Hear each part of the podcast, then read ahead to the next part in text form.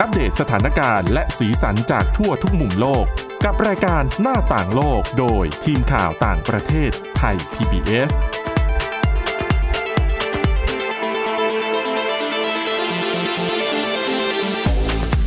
สวัสดีค่ะ ต้อนรับคุณผู้ฟังเข้าสู่รายการหน้าต่างโลกนะคะ มาอัปเดตสถานการณ์แล้วก็เรื่องราวสีสันจากทั่วทุกมุมโลกกับทีมข่าวต่างประเทศไทย PBS พบกันทุกวันจันทร์ถึงศุกร์ 11นาฬิกาถึง 11นาฬิกา30 นาทีกับรายการหน้าต่างโลกนะคะวันนี้อยู่กันกับคุณสาวรักษ์จากวิวัฒนากุลและดิฉันวินิษฐาจิตกรีค่ะ สวัสดีค่ะ คุณวินิษฐาสวัสดีคุณผู้ฟังค่ะ ค่ะ สายๆแบบนี้ใกล้จะถึงเวลากินข้าวเที่ยงหลายๆ คนอาจจะเริ่มง่วง อะไรยังไม่ทันกินง่วงแล้ว เอาเอาเอาไงวะหิว กินก่อนต้องง่วงหรือเปล่า หรือว่าเราง่วงก่อนเอง ปกติต้องกินอิ่ม แล้วก็ กิน ง่ อิ่ม ว แล้ว ง ก็ง่วง แต่มันมีหลาย เอ คนนะ ที่ ค่ะ สายมาเนี่ยมาทำงานก็ยังไม่ตื่น อหรอ เพราะเป็นมนุษย์ที่เขาเรียกว่ามนุษย์ค้างคาว อืมค่ะ ไม่ถนัดที่จะตื่นตอนเช้า เออ ชอบแบบมีความตื่นตัวแอคทีฟตอนกลางคืน อ่าอ่าใช่ใช่ใช่ อ่า นี่ แล้วก็จะรู้จัก เห็หลาย มนุษย์ ค ค้างคาวกันอยู่ ค่ะ แล้วก็จะรู้จักมนุษย์อีกประเภทหนึ่งที่เราเรียกว่ามนุษย์ไก่โห อือฮึค่ะ ที่ชอบตื่นเช้าทำทุกอย่างได้ ดี ตั้งแต่เช้าแต่ว่าพอตกเย็นแป๊บเดียวหัวค่ำขอไปน เห อ นื่ น อย แล้ว ไงเหนื่อย ไม่ไหวแล้ว อืมค่ะ เดิมทีเนี่ยช่วงตั้งแต่ต้นศตวรรษที่ 20 นักจิตวิทยาชาวเยอรมันชื่อว่าอีมิลเคเพลินเนี่ยนะคะ ค่ะ ก็จำแนกพฤติกรรมการหลับการตื่นที่เป็นวงจรของมนุษย์เอาไว้ 2 อย่างอย่างที่บอกไปก็คือ 1 มนุษย์ค้างคาว ชอบอดนอนกลางคืน แล้วก็งีบหลับกลางวัน กับประเภทที่ 2 คือมนุษย์ไก่โหง่วงตอนหัวค่ำแล้วก็ต้องตื่นเช้าตรู่เท่านั้น อืม ซึ่งมันก็เป็นวงจรที่ส่งผลกระทบต่อคนเราพอสมควรเลยทีเดียว แต่การจำแนกประเภทของวงจรการหลับและตื่นแบบเนี้ยถูกมีการสำรวจผลสำรวจใหม่ครั้งใหญ่ล่าสุด ที่เขาบอกว่าจริง ๆ แล้วมีคนอีกนับไม่ถ้วน ที่มีวงจรการหลับการตื่นไม่ได้สอดคล้องกับสองรูปแบบนี้ อ่าฮะค่ะ การจำแนกประเภทบอกก่อนว่า การจำแนกประเภทการวงจรการหลับการตื่นเนี่ยเขาเรียกว่า chronotype ถึง ค่ะ แม้ว่าจะใช้เป็นพื้นฐานในการศึกษาวิจัยมานานแต่ก็เนี่ยนะคะ อื มาพบข้อมูลใหม่ ตอนนี้นักจิตวิทยาแล้วก็นักประสาทวิทยาจากรัสเซียแล้วก็เบลเยียมมาร่วมกันตีพิมพ์ ผลการศึกษาล่าสุดในวารสารที่ชื่อว่าบุคลิกภาพและความแตกต่างระหว่างบุคคล ค่ะ เขาบอกว่ามันมี chronotype หรือว่าการจำแนกประเภทของวงจรการหลับและตื่นเนี่ยอีกอย่างน้อย 2 ประเภทหลัก คือมันจะอยู่กึ่งกลาง อืม ระหว่างพฤติกรรมการหลับและตื่นที่แตกต่างกันอย่างสุดขั้วของมนุษย์ไก่โห ค่ะ กับมนุษย์ค้างคาว ค่ะ เขาทดลองแบบนี้ค่ะ ให้อาสาสมัคร 1,305 คน เข้ามาร่วมกันตอบแบบสอบถามทางออนไลน์ จะเก็บข้อมูลเกี่ยวกับนาฬิกา วงจรนาฬิกาในร่างกายเนี่ยแหละ อืม แล้วก็นอนเป็นยังไง ค่ะ มีคุณภาพมากน้อยแค่ไหน แล้วตื่นมารู้สึกตื่นตัวกระปรี้กระเป๋าไหมหรือว่ายังง่วงเหงาหาวนอนอยู่เนี่ยนะคะ แล้วก็สำรวจ 1,305 คนเนี่ย ส่วนใหญ่เขาจะเน้นไปที่ คือได้กลุ่มตัวอย่างเป็นหญิงสาวที่อายุไม่มากนัก ค่ะ เป็นคนส่วนใหญ่ ซึ่งผลการวิเคราะห์ข้อมูลที่ได้มา สรุปคือเขาแบ่ง chronotype หรือว่าการจำแนกประเภท วงจรหลับตื่นเนี่ย อืม ได้ถึง 4 แบบ อืมค่ะ คืออาเดิมก็คือเหมือนเดิม 2 อย่างก็คือมีมนุษย์ค้างคาว ตื่นเช้าม ม นุษย์ค้างคาวไม่ยอม มนุษย์ค้างคาวไม่ยอมนอน เออ แล้วก็มนุษย์ไก่โห ค่ะ ตื่นเช้า แล้วก็นอนไว อืม แต่ที่พบแบบพบเพิ่มอีกสองอย่างค่ะ มีมนุษย์ยามบ่าย คือไงตื่นตัวยามบ่าย เป็น afternoon type ค่ะ ก็คือเช้าก็ง่วง อ้าว ค่ำก็ง่วง อ้าว แต่ช่วงบ่ายหลังเที่ยงเป็นต้นไปเนี่ย จะมีอาการตื่นตัว เออ ทำงานได้ดี ค่ะ แล้วก็ประเภทสุดท้ายคือนักงีบหลับ ภาษาอังกฤษใช้คำว่า napper nap ที่แปลว่างีบเนี่ยนะคะ คือ นักงีบหลับเนี่ย จะง่วงแล้วก็อ่อนเพลียตั้งแต่ 11โมงเช้า ไปจนถึงบ่าย3โมง โอ้โห นานเลยนะ ค่ะ แต่เขาจะฟื้นตัวกระปี้กระเป๋าในช่วงค่ำแล้วก็ตอนเช้าตรู่ตรงข้ามกันกับ กับมนุษย์ยามบ่าย ค่ะ ก็แหมง่วงเยอะนะ อืม ลักษณะผลการวิจัยเนี่ยก็ยังยืนยันว่าเอ่อไม่ได้มีมนุษย์คนไหนเลย ที่วงจรการหลับการตื่น จะทำให้กระปี้กระเป๋าได้ทั้งวันคือมัน อืม ต้องมีง่วงบ้างแหละ อื ไม่มีใครหรอกที่จะมาแอคทีฟได้ตลอดเวลา อ่าฮะ ดัง ค่ะ นั้น นักจิตวิทยามีบางส่วนเคยทำนายเอาไว้ด้วยว่า สังคมในช่วงหลังยุคอุตสาหกรรมเนี่ย ค่ะ คนส่วนใหญ่ จะมีเป็นหนึ่งในสี่ประเภทนี้แหละ แต่จะมีส่วนน้อยอีกประมาณ 30%ที่จับกลุ่มไม่ได้ คืออาจจะเป็น ไม่ได้เลย พวกแอคทีฟไปหมด อันนั้นอะ อ๋อ คือแอคทีฟตลอดเวลาเนี่ยไม่มี เออฮะ ก็จะต้องมีง่วงบ้างเป็นบางช่วง ก็จะไปเข้าแก๊ปก็จะไปเข้าหนึ่งในสี่ประเภทเนี่ย ค่ะ อันนี้ถามคุณวินิษฐาดีกว่า แล้วตัวคุณวินิษฐาเองมองว่าตัวเองนี่อยู่ประเภทไหน ตอนแรกคิดว่าตัวเองเป็นมนุษย์ค้างคาว ค่ะ อมันคิดอะไรทำอะไรได้ดีตอนกลางคืน แต่ อืม ปรากฏว่าพอต้องทำงานเช้ามืด อืม มันก็ต้องทำได้ ก็ทำได้ ก็เลย แต่ ทำ มัน ได้ จะ ไปเอง อ๋อค่ะ อาจจะด้วย ค่ะ อันเนี้ยอาจจะเป็นปัญหาของคนที่ทำงานเป็นกะ แล้วก็ใช่แล้วก็มีตัวช่วยด้วยนะ เชื่อว่าหลาย ๆ คนก็เหมือนกันก็คือง่วงเมื่อไหร่ ชงกาแฟกิน อืมอืม ดื่มกาแฟบ้างชาบ้าง ค่ะ แต่เรื่องของวิจัยสี่ประเภทที่บอกเนี่ย ทีมนักวิจัยเขายังบอกอยู่นะว่า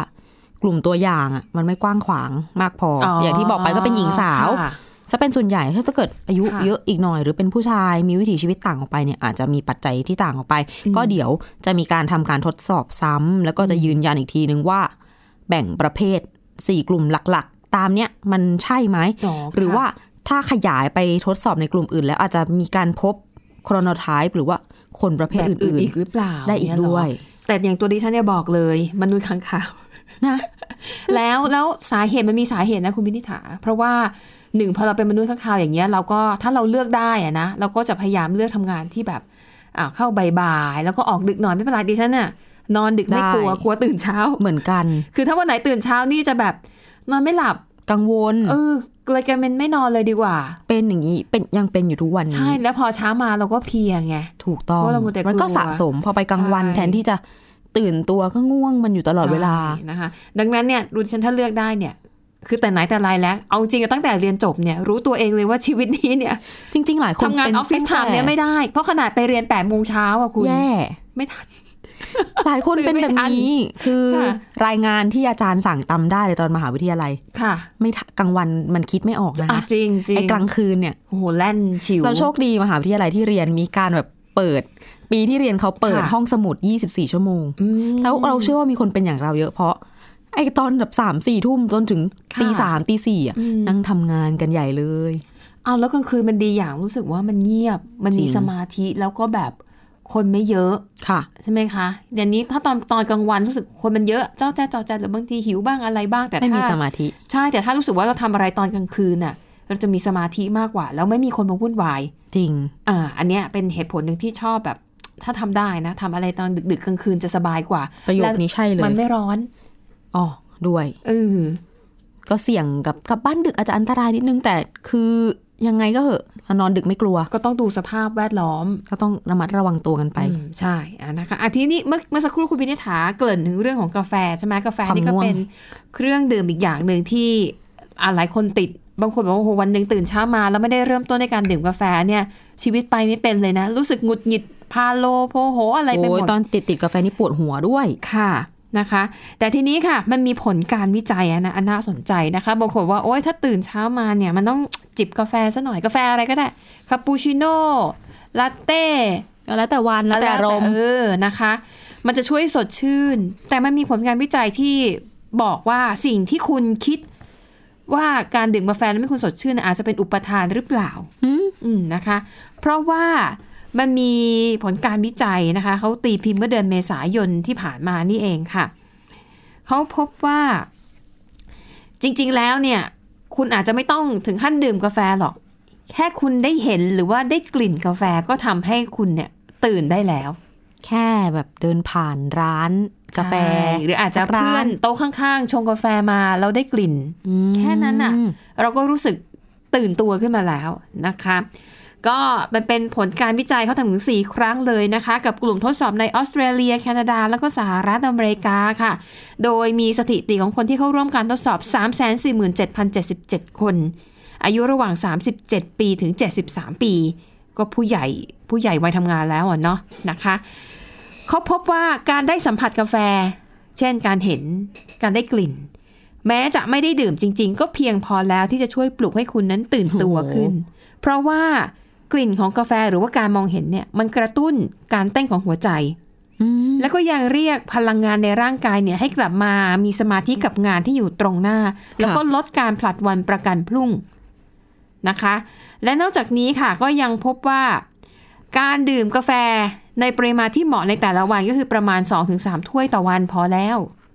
เอาไม่ต้องมากกว่านั้น ถ้วยที่ห้าขึ้นไปเนี่ย มันจะเริ่ม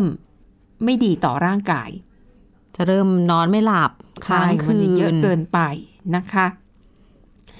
อ่าถามว่าดื่มแค่ไหนเยอะเกินไปเขาบอกว่า คือคือดื่มแก้วที่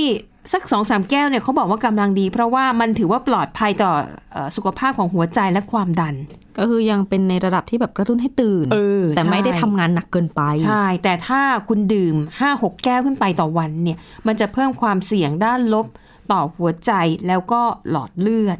นะคะอ่ะดังนั้นก็ฟังเป็นข้อมูลไว้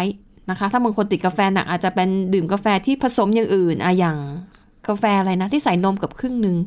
คาปูชิ ก็ โน่ปะ ปาเต้ เออมนอะไร ก็เยอะ พวกเนี้ย แต่กาแฟก็อ่อนลง นะคะอ่าแต่อย่างไรก็ดีนะคะ คือการได้กลิ่นกาแฟมันช่วยทำให้ร่างกายตื่นก็จริง แต่ประสิทธิภาพมันก็ไม่ดีเท่ากับการได้ดื่มจริง อ่ะต้องดื่มเข้าไปก็คือ ถูกต้ คา อง เฟอีนเข้าเลือด ๆ อ่า ถูกต้อง เหมือนที่บางคนแบบพูดติดตลกว่าถ้าฉีด ค่ะ ได้ก็ฉีดไปแล้ว อ่าใช่ แต่เขามีคำแนะนำนะ บอกว่าเอ๊ะถ้าบางคนติดมากๆ บอกว่าวันละสองสามแก้วเอาไม่อยู่ทำไงบอกเขาแนะนำอย่างนี้ อ่า ก็ระหว่างจิบกาแฟเนี่ยเซิร์ชดูรูปกาแฟใน Pinterest หรือว่าใน Google หรือว่าใน Facebook มันก็จะช่วยคลายความอยากได้อยู่บ้าง ก็ได้ นะคะ บรรยากาศไปอย่าง เออก็เรียกว่าลดการดื่มกาแฟให้มันอยู่ในปริมาณที่เหมาะสมก็คือ2ถึง3แก้วต่อวันอืม น่า ค่ะ สนใจนะคะ ลองดู ค่ะ ว่าใครแค่ดมกาแฟแล้วตื่นบ้าง เผื่อมาเล่าให้เราฟัง เฮ้ ว่าย แต่ดิฉัน พิสู เป็ จ น น์ได้ บางทีแบบ ได้คนอื่นนะเขาชงดิฉันนะไม่ไม่ไม่ดื่มกาแฟอยู่แล้ว แต่พอได้กลิ่นกาแฟเฮ้ยมันรู้สึกสดชื่น อันนี้จริง หลายคนอาจจะชอบกลิ่นกาแฟ ๆ ด้วย อ่า แหละ ใช่ชอบกลิ่นแต่ว่าไม่ได้ชอบดื่ม แต่สำหรับดิฉันเนี่ยต้องดื่ม อืม ไม่งั้นง่วงเหมือนเดิมค่ะ ค่ะ เดี๋ยวพักช่วงนี้กันสักครู่กลับมาต่อกันในช่วงหน้าค่ะ หน้าต่างโลกโดยทีมข่าวต่างประเทศไทย PBS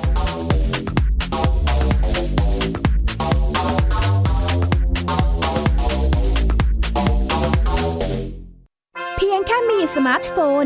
ก็ฟังได้ไทย PBS ดิจิทัล Radio สถานีวิทยุดิจิทัลจากไทย PBS เพิ่มช่องทางง่าย ๆ ให้คุณได้ฟังรายการดีๆ ทั้งสดและย้อนหลัง ผ่านแอปพลิเคชันไทย PBS Radio หรือเวอร์ไบเว็บไทยพีบีเอสเรดิโอคอมไทยพีบีเอสดิจิทัลเรดิโออินฟอร์ทนเมนต์ for all วันนี้การดูข่าวของคุณจะไม่ใช่แค่ในทีวีไทย PBS ให้คุณดูข่าวได้หลากหลายช่องทาง ถูกน้ำท่วมเต็มพื้นที่ เว็บไซต์ www.thaipbs.or.th/news Facebook Thai PBS News Twitter @thaipbsnews YouTube Thai PBS News ไหลล้นทะลักเข้ามานะ กดติดสนันในการข่าวพร้อมร้องกับหน้าจอไร้ขีดจำกัดเรื่องเวลา เข้าถึงรายละเอียดได้มากกว่า ไม่ว่าจะอยู่ณจุดไหน ก็รับรู้ข่าวได้ทันที ดูสดและดูย้อนหลังได้ทุกที่ กับ 4 ช่องทางใหม่ข่าวไทย PBS ข่าวออนไลน์ ชับไว้ในมือคุณ ติดตามหลากหลายเรื่องราวของลูกและสามีกับสามมนุษย์แม่ นิธิดาแสงสิงแก้ว ปาริตามีซัพ์และสัสิธรสินพักดี ในรายการมัมแอนเมาส์ทุกวันจันทร์ถึงวันศุกร์เวลา 8นาฬิกาถึง 9นาฬิกาทางไทย PBS ดิจิตอล Radio เพราะวิทยาศาสตร์อยู่รอบตัวเรา มีเรื่องราวให้ค้นหาอีกมากมาย เทคโนโลยีใหม่ ๆ เกิดขึ้นรวดเร็ว ทำให้เราต้องก้าวตามให้ทัน อัปเดตเรื่องราววิทยาศาสตร์ เทคโนโลยี และนวัตกรรม ที่จะทำให้คุณทันโลก กับรายการ s ซ e n t e c h ทุกวันจันทร์ถึงวันศุกร์ เวลา 11นาฬิกา30 นาทีทางไทย PBS d i g i ดิจิ Radio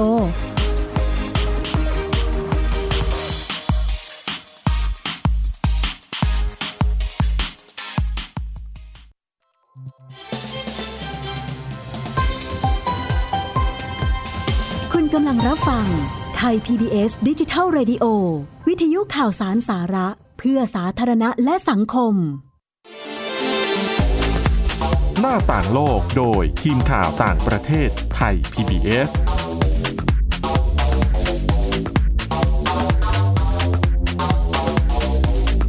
กลับมาพบกันในช่วงที่ 2 ของรายการหน้าต่างโลกนะคะ ยังอยู่กันกับเรื่องราว น่าสนใจจากทั่วทุกมุมโลก ค่ะ เรื่องนี้ข้ามจากเรื่องแบบกาแฟและความง่วง อืม พาไปที่ฝรั่งเศสนะคะ เขา ค่ะ มีอัปเดต มีความคืบหน้าใหม่ ๆ ในเรื่องของการป้องกันรับมือกับการรบในอนาคต อืม แต่ละประเทศอะก็ต้องมีการวางแผนด้านกลาโหมอยู่แล้ว ค่ะ ว่าจะต้องเตรียมอะไรไว้บ้าง อาวุธยุทโธปกรณ์เรือดำน้ำ อืม หรืออะไรก็ว่าไปสำหรับ อืม รับมือกับการรบในอนาคต ไม่ว่ามัน ค่ะ จะเกิดหรือไม่เกิดก็ตาม แต่ล่าสุดกองทัพฝรั่งเศสเขามีการใช้บุคคลกลุ่มหนึ่ง ค่ะ มาช่วยในการวางแผนเตรียมรับมือกับการรบในอนาคต อืม ต้องเดาไม่ออกแน่ๆว่าเป็นใคร อืม เป็นกลุ่มนักเขียนนิยายวิทยาศาสตร์ มันไม่เกี่ยวกันเลยเนาะจาก มันดู นักเขียน มันดู มันดูไม่มีความแบบ ห่า ไม่ ห่าง เป็น ไก ห ล ลักการไม่มีความน่าเชื่อถืออะไรอย่างเงี้ยตอนแรก อ๋อ ดิฉัน ได้ ก็นึกว่าเป็นแบบพวกอ่านักวิเคราะห์ด้านการเมือง ผู้เชี่ยวชาญด้านความ อ่ะ มั่นคง อ่ะ อ่ะนเป็น ไม่ใช่ คนเขียนนิยาย ถูกค่ะ ทำไมอะคะ เพราะจินตนาการ อืม อืม อืม คือกองทัพฝรั่งเศสเนี่ยตอนเนี้ยมีแผนจะสร้างทีมที่ชื่อมาชื่อว่าทีมแดง ค่ะ ประกอบไปด้วยนักเขียนนิยายวิทยาศาสตร์ต่างๆเนี่ยแหละ ค่ะ ค่ะแล้วให้พวกเขาเนี่ยมาช่วยกันจินตนาการ ค่ะ ถึงภัยคุกคามที่อาจจะเกิดขึ้นในอนาคตได้ อืม และนี่เป็นข้อมูลที่อยู่ในรายงานฉบับใหม่ของสำนักงานนวัตกรรมกลาโหม ค่ะ ของฝรั่งเศส ซึ่งเขาบอกเอาไว้ว่า จินตนาการเนี่ยจะช่วยทำให้เราเห็นภาพเหตุการณ์ความวุ่นวายในอนาคตได้ อืม ที่นักวิทยาศาสตร์ ที่นักยุทธศาสตร์ด้านการทหาร ค่ะ ที่ทำงานด้านนี้อยู่แล้วเนี่ยอาจจะนึกไม่ถึง เออ จินตนาการ เออ สู้นักเขียนไม่ได้ว่างั้นเถอะ อ่า แต่งานนี้ยังบอกด้วยว่าการทำงานที่เป็นความลับอย่างยิ่งยวดของคณะทำงานชุดนี้ หรือว่าทีมแดงที่เป็นนักเขียนเนี่ยจะมีความสำคัญกับการต่อสู้กับกลุ่มที่ไม่ประสงค์ดีกับประเทศเนี่ยนะคะ อืมฮึ ก็เป็นแนวคิดใหม่ของฝรั่งเศสที่เขาเรียกว่าเกิดขึ้นท่ามกลางความพยายามในการสรรหานวัตกรรมต่างๆ มาป้องกันประเทศ อืมทีมแดงนี่ภาษาอังกฤษคือใช้คำว่า red team ถูกไหม เขาไม่ได้บอกภาษาอังกฤษไว้คาดว่าต้นฉบับน่าจะเป็นภาษาฝรั่งเศส เขาก็จะเป็น juice อะไรสักอย่างอะเนาะ ใช่ อ๋อ ซึ่ง ค่ะ ทีมนี้เขาประกอบไปด้วยนักเขียนนิยายวิทยาศาสตร์ 4-5 คน ค่ะ แล้วเขาก็คือ4ี่ห้าคนเนี้ย ทางกองทัพอะตั้งเป้าไว้ว่าพวกเขาจะมาช่วยกองทัพ ใช้ความคิดสร้างสรรค์ เออเออ มาคิดว่าจะเจอกับอะไรบ้าง ภัย ไม่เอา คุกคามแบบใหม่ ใช่ ๆล้ำๆงั้นหร ไม่เอาความคิดแบบเดิม ค่ะ ไม่เอา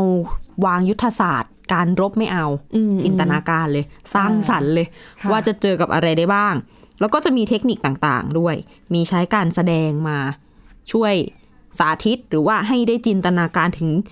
กลุ่มก่อการร้ายเนี่ยจะมีเทคโนโลยีอะไร เออ ศัตรูต่างชาติจะเอาอะไรมาใช้มา ค่ะ โจมตีเราเนี่ยนะคะ อืม อืม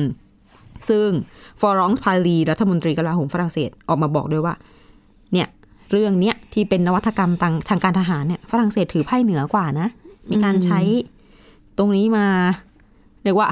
คือเหนือกว่า ใช่เดี๋ยว ประ ไม่ เทศ มี อื่นๆใครไป คิด อีกขั้นหนึ่ง คิดไม่ถึงว่าเขาจะใช้กลยุทธ์ เหนื แบ อบจริง นี้ เหนือ ในการ ความ วาง คาด แผ หมาย นค่ะ อันนี้ก็ไปสอดคล้องกับเมื่อวันชาติฝรั่งเศส 14 กรกฎาคมที่ผ่านมาที่ ค่ะ มีนักประดิษฐ์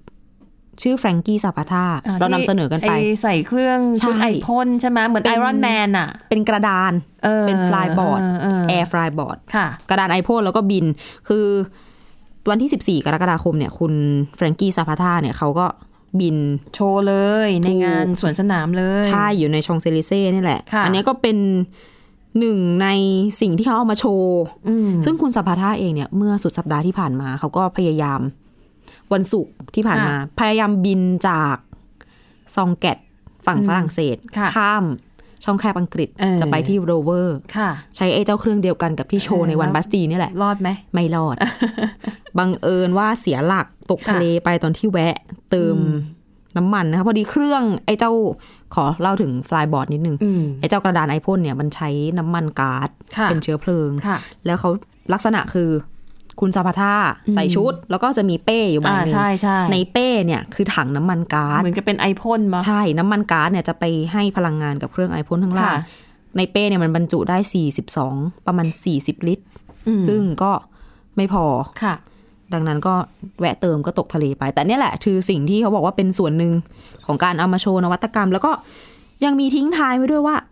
เอานิยายเอานักเขียนนิยายมา ค่ะ ทำงานเรื่องนี้ใช่ไหม เออ แล้วมีนิยายวิทยาศาสตร์อะไรบ้างที่กลายเป็นเรื่องจริง มันมีเป็นเรื่องจริงมาแล้วหลายเรื่อง ค่ะ หนึ่งคือเรื่องของการ ไปเหยียบดวงจันทร์ของมนุษย์ อืม มาจากนิยายเรื่อง From the Earth to the Moon ของนักเขียนชื่อว่าจูสเวิร์น อ่า อ่ะตีพิมพ์ตั้งแต่ ค่ะ ปี ค่ะ 1865 มีบรรยายตัวละคร 3 คนถูกส่งจากฟลอริดาที่สหรัฐอเมริกาไปดวงจันทร์คือใกล้เคียงกับภารกิจอพอลโล 11 มาก ค่ะ แต่มันห่างกันหนังสือเนี่ยออกมาก่อน 104 ปี ค่ะ 2. เรื่องของวิดีโอโฟน โทรศัพท์ที่ใช้วิดีโอคุยกันได้เนี่ย เออ ปรากฏครั้งแรกในภาพยนตร์ชื่อว่า Metropolis ออกฉายในปี